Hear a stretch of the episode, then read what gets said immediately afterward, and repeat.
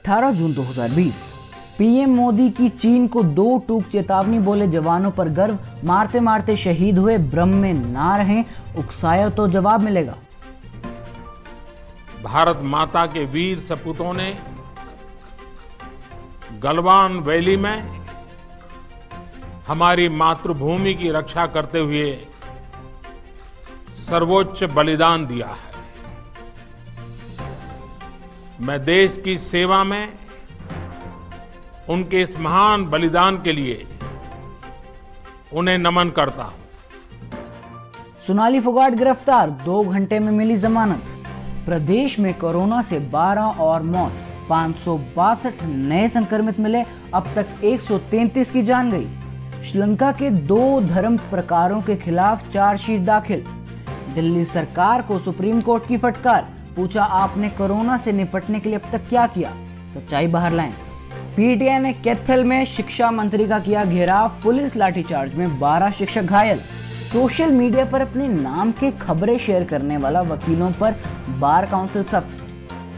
Tuition fees को लेकर high court में सुनवाई। अब 30 दिसंबर तक एनहेंसमेंट भरने की छूट। नाबार्ड की परियोजनाओं को लेकर मुख्य सचिव ने ली बैठक। सत्तावन लाख से ज़्यादा परिवारों को बांटा सूखा राशन। लॉकडाउन में बिना राशन कार्ड वालों को भी बांटा राशन। समाज सेवी संस्थाओं ने भी मदद की, कोई कसर नहीं छोड़ी। निजी स्कूल संचालकों ने सरकार पर लगाया भेदभाव करने का आरोप।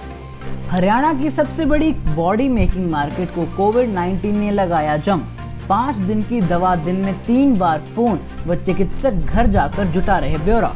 खरेंटी निवासी व्यक्ति की कोरोना से नहीं हुई है मौत। गुरुग्राम व फरीदाबाद में कोरोना से पाँच पाँच मौतें। पानीपत में दुकानदार से 9 लाख रुपए लूट, केस दर्ज।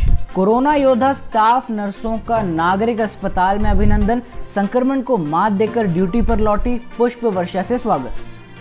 44 वर्षीय व्यक्ति को बुखार, जुकाम और गले में खराश था, इलाज के दौरान मौत। ब्याज के ऊपर ब्याज वसूलने का कोई तुक नहीं बनता, न्यायालय। डॉलर के मुकाबले रुपया चार पैसे मज़बूत होकर बंद। सोने की कीमतें एक सौ इकसठ रुपए गिरी। कोहली, रोहित और भूटिया ने गलवान में शहीद हुए सैनिकों को किया नमन। नौकरियों में कटौती, ए टीमों के दौरों पर रोक लगाएगा सीए। दगाबाजी, चीन का हथियार।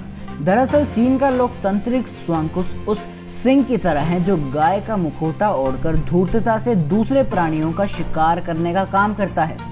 इसका नतीजा है कि चीन उन्नीस सौ बासठ में भारत पर आक्रमण करता है और पूर्वोत्तर सीमा में चालीस हज़ार वर्ग किलोमीटर ज़मीन हड़प लेता है कैलाश मानसरोवर भगवान शिव के आराध्य स्थल के नाम से हमारे प्राचीन संस्कृत ग्रंथों में दर्ज होने के बाद अखंड भारत का हिस्सा है, लेकिन भोले भंडारी अब चीन के कब्जे में हैं।